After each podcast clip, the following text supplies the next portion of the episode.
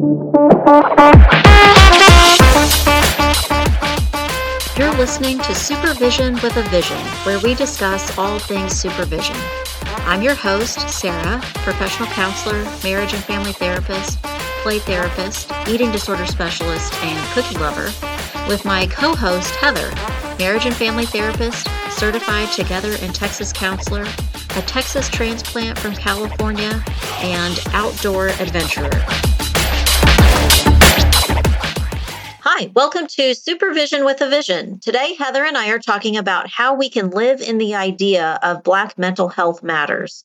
We read Black Mental Health Matters, published in Counseling Today 2020. Heather, one of the first points that really stood out to us was the importance of context. Right. And when you look at context, it's going to be important to note that for each individual, it's different. Even though you might be the same background or the same race, your experience isn't could be different just by your upbringing, by your life experience you've already had. Mm-hmm.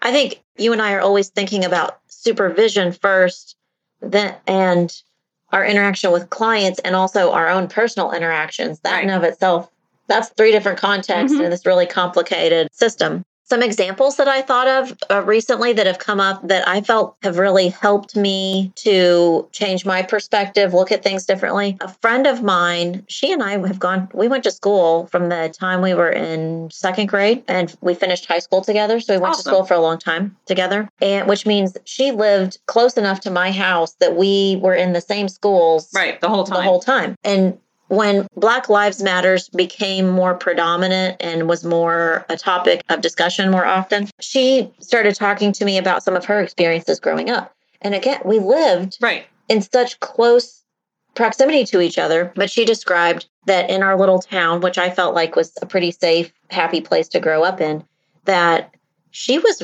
she and her family were really victimized. Wow. In ways that were so personal and so scary that I that even hearing her talk about it all these years later was shocking to me. Mm-hmm. She said that when they moved into the neighborhood that she had to have been 7 or 8 right. that someone poured gasoline around the outer perimeter of her house, put something like she thought maybe it was now looking back she thinks maybe it was like petroleum jelly or something oh. on the doorknobs oh. so you couldn't open you mm-hmm. couldn't grab the doorknobs easily and that they left a note that said something like leave Wow. And even when she described it at first, I didn't put all those pieces together. And then she had to really spell it out for me. Duh, Sarah. Mm-hmm. They were sending a message that right. they would burn the house down. Right. If they didn't and leave. the the right. the not being able to get the doorknobs meant that somebody would not be able to get in to help mm-hmm. them mm-hmm. quickly. Right. That's so and I thought, that was just a couple blocks away. Right.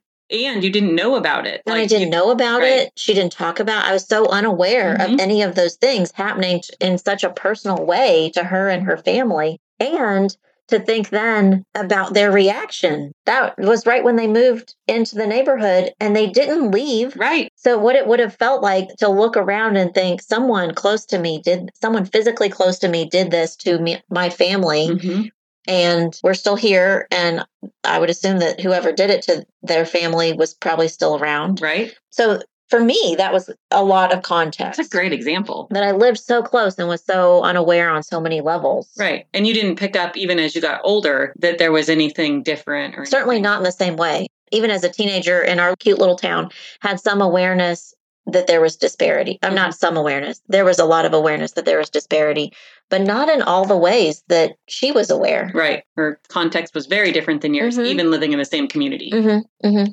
Heather, that's one that hits really close to home for me, but I'm hearing lots of stories like that in media. Mm-hmm. Have you heard, come across any examples that you can remember that stood out to you? As you were talking, actually, it reminded me of a friend of mine who was new to our school moving in. And we've stayed friends through this whole time. And she told me it had to be 20 years later. Well, you were the only girl that would talk to me. And I was like, and why? no idea. Like, why? But I had no idea. And she mm-hmm. goes, well, because I'm, I was different. I was very different. And I was like, well, yes, I grew up in a very white community. So, mm-hmm she was different, but I felt like that was like to me, especially as a fifth grader, like intriguing. Like, ooh, oh. what? Mm-hmm. Tell me, you're from Hawaii, and you have like she was to me this beautiful, different person to grow up with. She but, different. She was right, interesting, but I had no idea until later the things that she faced from that. I didn't mm-hmm. know that any how other people might have right. interpreted the differences in her or how she was treated because of those differences. Right. And just simply put her experience in life, like her, she grew up in a house where you took your shoes off immediately. Like you,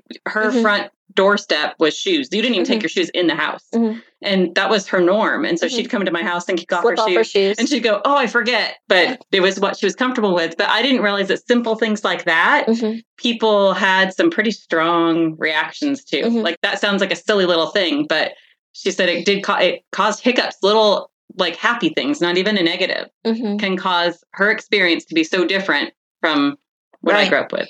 Heather, recently a story that I was made aware of that similar to the one that I told about growing up was close, physically close mm-hmm. to where I'm at. A family who lives close to where my office is right now, and where my office is predominantly upper middle class, white. This mom, she is married to a black man. She has two biracial teenagers. Mm-hmm and she was talking about her experience where she lives, right, with her family, and specifically, I think that it just hit home to me because of the simplicity of this example.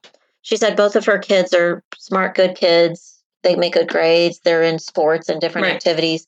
And that one of her kids is a pretty good athlete. Mm-hmm. And so, whichever season is happening in high school sports. If it's right. when it's basketball, he plays basketball. When it's football, he plays football. He's pretty athletic all around, so he enjoys all the different right. sports. And that usually the school issued uh, uniform stuff mm-hmm. has like a T-shirt with the logo on the front, jersey mm-hmm. with whatever sport he's playing, and a hoodie with the school mm-hmm. mascot on the front. And that she has told him he's not allowed to wear the hoodies. Oh. And I thought, man, how many of those school, dumb school hoodies do I have? Right. From having played school sports. And yeah, that makes sense that you would mm-hmm. say it's not a good idea for you, you know, because she said he goes to the park and plays basketball with right. his friends and he rides his bike over mm-hmm. to see a friend or something, and that she doesn't want him wearing the hoodie. Right and that how that might be misunderstood or he, how he might be misrepresented just because he's wearing his hoodie mm-hmm. and how ridiculous that the hoodie that he wants to wear has like a high school emblem and, right yeah. has a high school mascot on the mm-hmm. front and the two of them have discussions about it a lot because he wants to wear his school right. hoodie and it's comfortable and, right and she says no yeah such a everyday activity simplicity that she's asked him not to right. do because she's that fearful for his safety. Right. And she has that awareness to know, like, oh, I better be a little protective of this because mm-hmm. the world isn't always a safe place. Mm-hmm. Mm-hmm. Heather, so our examples so far have to do more with current context. Mm-hmm. An example that I heard recently that I really got me thinking had more historical context. Okay. And I think you would like it. And I think I like it because it feels uh, like play a little play therapy esque. but an example that I heard was if you were playing Monopoly with someone mm-hmm. and you played, let's say, 10 times, you each took turns playing. Okay. And, so I took a turn, you took a turn, right. and we do that 10 times. And for those first 10 times, I wasn't allowed to have any money or any property. Mm. And any money or any property that I got in those first 10 turns, not only did I not get it, but I had to give it to you. Right. Okay. So after having played a lot, mm-hmm. I said 10, but after having played for a long time, the rules change. Mm-hmm. And I, as I'm playing, I can earn money and earn property, but you're still going to take all the good properties. Taking all the good ones. Right. And you're going to get a big chunk of my money. Okay. So mm-hmm. gave good historical context for mm-hmm. our country. And mm-hmm. that even now, when our world is saying, well, it's fair. You can earn money and you right. can have property. Well, yeah, I'm, but I'm so far behind. Right. You're already trying to catch up. Right. Can it's you, not, I mean, starting at the same. Maybe that's the part I really related to because I play a lot of Monopoly with kids. Right. That if you get really behind, the game's over. Right. There's no way to catch up. If you're, exactly. If the other person has a giant stack of Monopoly money mm-hmm. and you've got yeah, a 10, a 5, right. some ones. The game's over. I love that example. I can already think of ways that I could use that. Mm-hmm. But it just gave me really good mm-hmm. context, right? That I thought that makes complete sense to me in my play therapy brain. Right. There's no catching up. Mm-hmm. You're not going to there's already a winner. Mm-hmm. Heather, the second point that we noticed in our article this week was that self awareness and honesty, we need to have self awareness and honesty around bias. What were your thoughts when you read that? Instantly, I was reminded of my essay I wrote for my entrance to grad school. Mm. So I wrote a very honest essay for grad school. And partially when I was writing it, I remember thinking, they're either going to love this or hate this, but it's real. So Mhm. here we go. Yeah. I grew up in a very white predominant neighborhood, like community, not just neighborhood, community. I did not even experience a relationship with anyone outside of my race till I was probably maybe like fifth gradish, like fifth or sixth grade. Mhm. Like, did not, and even that was very like in a bubble. It was very tiny. I think my high school, the four years that I was there, maybe there were three Black families. So I really had no context. And I Mhm. was applying for a grad school that was in Los Angeles.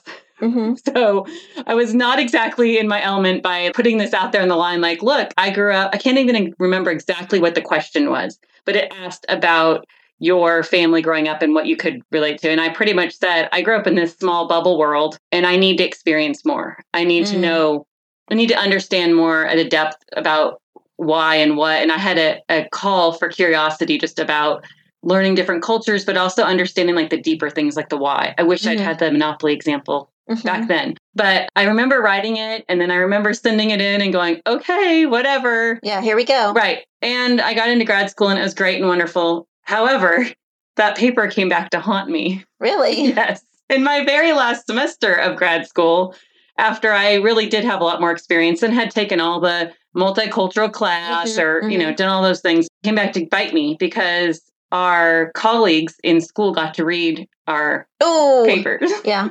So I was paired up with a friend that I had met and we'd become good friends through grad school. And she was black and she read my paper and she went, Oh, wow. And you know what you said right there? Like, oh, okay, please forgive me. It wasn't Mhm. that I, it literally was lack of awareness, but it was also, I was being raw and in the moment. And her corrections to me, and when we talked about it and explained like where I was coming from, she was so gracious and so wonderful and Yeah. so understood more. And when I read hers, it was like, oh wow, we're from. I would have thought we were so much the same, Uh-huh. but we still weren't. Mm-hmm. So it was really an interesting experience altogether. Hmm. Well, Heather, I when I read that part of the article, I also reflected on my experience in grad school and I thought about the attempt in the multicultural class to expose us to varieties of different experiences, cultures, backgrounds. It was lame. Like looking at it, you're going, Yeah. "This was not." It was so one dimensional. I'm pretty sure one of our assignments in that class was to watch a movie from a different background with a different culture and then write about it. There's no way around it. It's going to be full of stereotypes. Right. It's going to be one dimensional. It's going to be one person's, right. mostly one person's experience. Not a good example Right. of broadening your perspective. That's interesting. Mine was a little different, but it might have been partially because it was Los Angeles. Mhm. But in my class, it was a hard class for me. It wasn't easy. It wasn't a knockoff class, but we had to go to all different we we had to go to different festivals. We had to go to different like cultural events that were like relevant, not Mhm. just Mhm. stereotype Mhm. stuff. And we also were encouraged to go to different restaurants and go try different things we hadn't tried before. But when I look back at that experience, I feel like I gained a lot. But again, I was behind the curve with my experience Mm. on the multicultural Oh, so maybe it's like spectrum. someone who's never been in a grocery store and they walk in the grocery store and like, Right. whoa, wow, there's so like, many oh, so many options Right. here because you just never had anything like that. Maybe that's true. Maybe I felt like my experience in my multicultural class was lame because I had more Mhm. context. Right. But I do remember out of all of the college classes I've ever taken, two maybe did I ever think this was a horribly taught class. Mm. And that was one of them. Yeah. But you're right. Maybe that was because I had different context going into it. Mhm. I also, maybe I've mentioned it on the podcast before. In my master's program, I was a graduate assistant for someone who was doing research. And the focus of their research was minority students in majority situations and Oh, vice versa. Uh huh. hmm That was a really poor experience, also. hmm But the things that I took away from our article and this idea of self awareness and honesty around bias was how do we do better and how do we do more than we were doing before? hmm And I think that maybe is a the crux of my why I didn't enjoy those classes Right. and that research experience. The people that I was around or the people who were facilitating those experiences had perspective and had context, but were they pushing themselves to do more and do better and make themselves more aware? I don't think that they were. Right. It was just like meeting a requirement, check the box. Mhm. We covered multiculturalism. Mhm. I think you were doing that. In your essay, I think Mhm. you were pushing yourself to do more, experience more by saying, I don't know. Right. I don't think the people I was involved in grad school, my professors, the faculty there, I don't think they were saying, I don't know, how can I do better? I Mhm. think the attitude was closer to, I already know, let me show you. Right. Let me show you this way. So thinking about that, I think that's how that this topic really touches on supervision. How do you get your supervisees to think about how do I do better? How do I do more? I think I do push with supervisees to ask them if they've asked the questions. If they don't go in with a mindset of Mhm. like they know it all or they know Mhm. what that's like. The example that you gave with the family where the mom doesn't let her boys wear their hoodies, that's so important. And maybe a new supervisee wouldn't even have awareness to that. So it's like Mhm. asking them to ask the why question, Mhm. like asking them to think deeper about what does that mean for that family, for that situation, not just what your experience has been. Mhm. I think it means sometimes I say to my supervisors, I don't know. Right. I think you have to, right? or tell me your experience or tell me Mhm. what you know about that hmm to show them that I can do that, but also that they should be doing that Absolutely. as well. Heather, the third point in our article was find a voice, finding voice and value. hmm And I think in the article, it meant that someone who feels disparity does not feel like they have voice and value. Right. One of the questions I asked myself was I wonder when this has happened to me where I felt like I didn't have voice or value, and also appreciating and realizing it can't possibly compare to Right. It can't be the same thing. the Black experience of not having voice and value, but that to the degree that I have felt it and how hard it was for me, hmm imagine what it feels like for somebody else. Well, and just the longevity, like the history of it. If Mhm. you felt that time and time again in multiple situations, not just like a one off, like, oh, I Mhm. didn't feel valued in that moment, but if you felt not valued in every moment, what that really looks like. hmm How can you and I, not being Black, help other people to find voice and value? I think trying harder to relate to people's experiences. We may not understand exactly what it's like for someone not to be able to wear the clothing they want to wear. hmm but we can relate to what it feels like not to be able to do a simple task, like not being able to just do something that we want to do, like a simple task, like Mhm. relating more to the underlying issue, not just the, well, it's just a hoodie, get over it, that kind of thing. Like relating deeper to what does it feel? What what is the feeling around it? What is the emotional hmm uh, connection Yeah. to it? I think for me, I'm imagining like the mom and her Mhm. kids and wearing hoodies. I don't know that person personally, but if I did, I think the difference for me would be what if I tried to convince her that they could wear hoodies? Right. That would not be allowing her to mm-hmm. find her voice and value. But if instead she tells me about telling her kids they can't wear their hoodies and how she feels about it, and the kids just wanting to wear their hoodies, Right. just being Right. frustrated and disappointed that when the rest of the team says, okay, let's all wear our hoodies to school tomorrow, Mhm. these boys aren't. That instead of trying to convince her that they could and it wouldn't be that big a deal, instead listening Mhm. and letting it settle in, letting that feeling settle in for me that's how scared it feels for her, how scary Right. it feels for her Right. that her kids can't wear their school issued hmm hoodies. I think that, that takes us to our final point less talk, more action. Right. So we're talking about that in grad, maybe beginning in grad Mhm. school. Certainly, that wasn't the very first Right. step, but we, we did a lot of that Mhm. kind of process in, in grad school where we talked about it and thought about it and talked about it some more. How can we now have less talk, more action? What does that actually look like? What's some? What are some concrete examples? I'm going to go to an easy one that is be involved. Reach out for what you don't know. Find those people that you'd have in consultation groups. Make your Mm. people that you talk to be diverse. You don't want to just have the same person giving you advice that's, of course, you're going to say that you're my friend or you like me or our experience has been so much the same. You'll have the same opinion and tell me, good job, Heather. That's not what we're Mhm. looking for. Mhm. We're looking for someone that's going to give a different opinion in consultation groups. We're going to expose ourselves clinically at a different level, not just like taking the next multicultural CE that comes around, but actually doing those things, mm-hmm. being involved in the community. I think this was hard for me because I think about the things that I'm doing now that I intentionally did because I think it did make me more accessible, mm-hmm. More open, hopefully less biased. Right. And asking myself, okay, that's all that's good, but how do you do more? more? Right. I, am stumped there. Mm-hmm. I really have to spend some time trying to find ways, some easy ways that I think counselors have thought about for a long time and do. Mm-hmm. You have a website that reflects uh, cultural diversity. Right. right. How many of us are doing that? It's pretty easy. Mm-hmm. Probably people have been doing that for a long time now. Okay, that's already there. I've mm-hmm. already done that. What could I do that's more? Right thinking about and truthfully I'm, i would drag my feet but making myself more available to families who work nine to five and need to meet outside of that time right and i would go really and being honest i would go ah but i don't want to meet outside of that time mm-hmm. so that might be an example but there are other examples mm-hmm. i'm just stuck well i think we could do all be doing better i think it's mm-hmm. something mm-hmm. that especially in america we could do better about we can be more aware but i think it's about being willing to take those steps like you said you might be dragging your feet, but you would do it. I think that's a great insight to like, you're aware that it might be a need and you mm-hmm. might need to do that. And so it's something that you wouldn't do as an overall, like, oh, this is how I fixed it. Here's my band aid. But you're like, I'm going to be aware of these things that come up. I'm going to be aware in my community what I can do to be more in contact, to live more in the moment. Mm-hmm.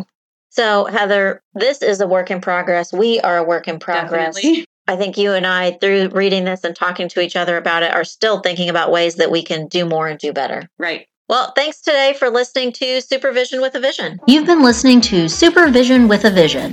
Head on over to iTunes to subscribe, rate, and leave a review. Be sure to check us out on Facebook and Instagram at Therapy Academy to join the conversation and get show notes. We'll be back next week with more Supervision with a Vision.